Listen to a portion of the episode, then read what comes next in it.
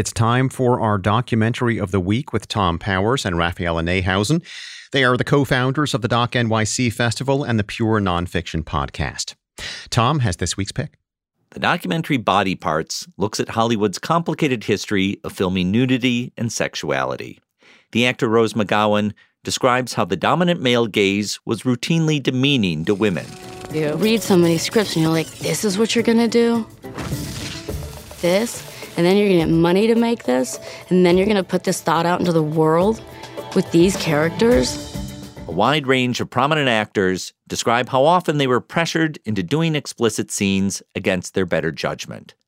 Angela Robinson, who's directed TV episodes of The L Word and True Blood, describes how social media poses a new hazard.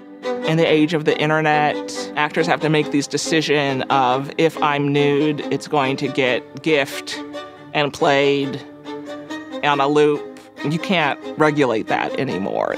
The film highlights actors who risked controversy to speak out. Their advocacy gave rise to the new job of intimacy coordinators.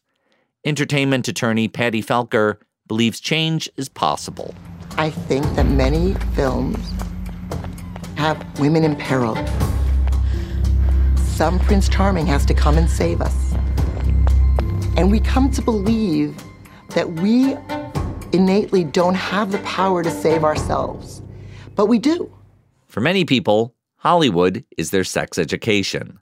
This film shows we still have a lot to learn. Body Parts is now playing on video on demand. For more information, visit wnyc.org slash docs.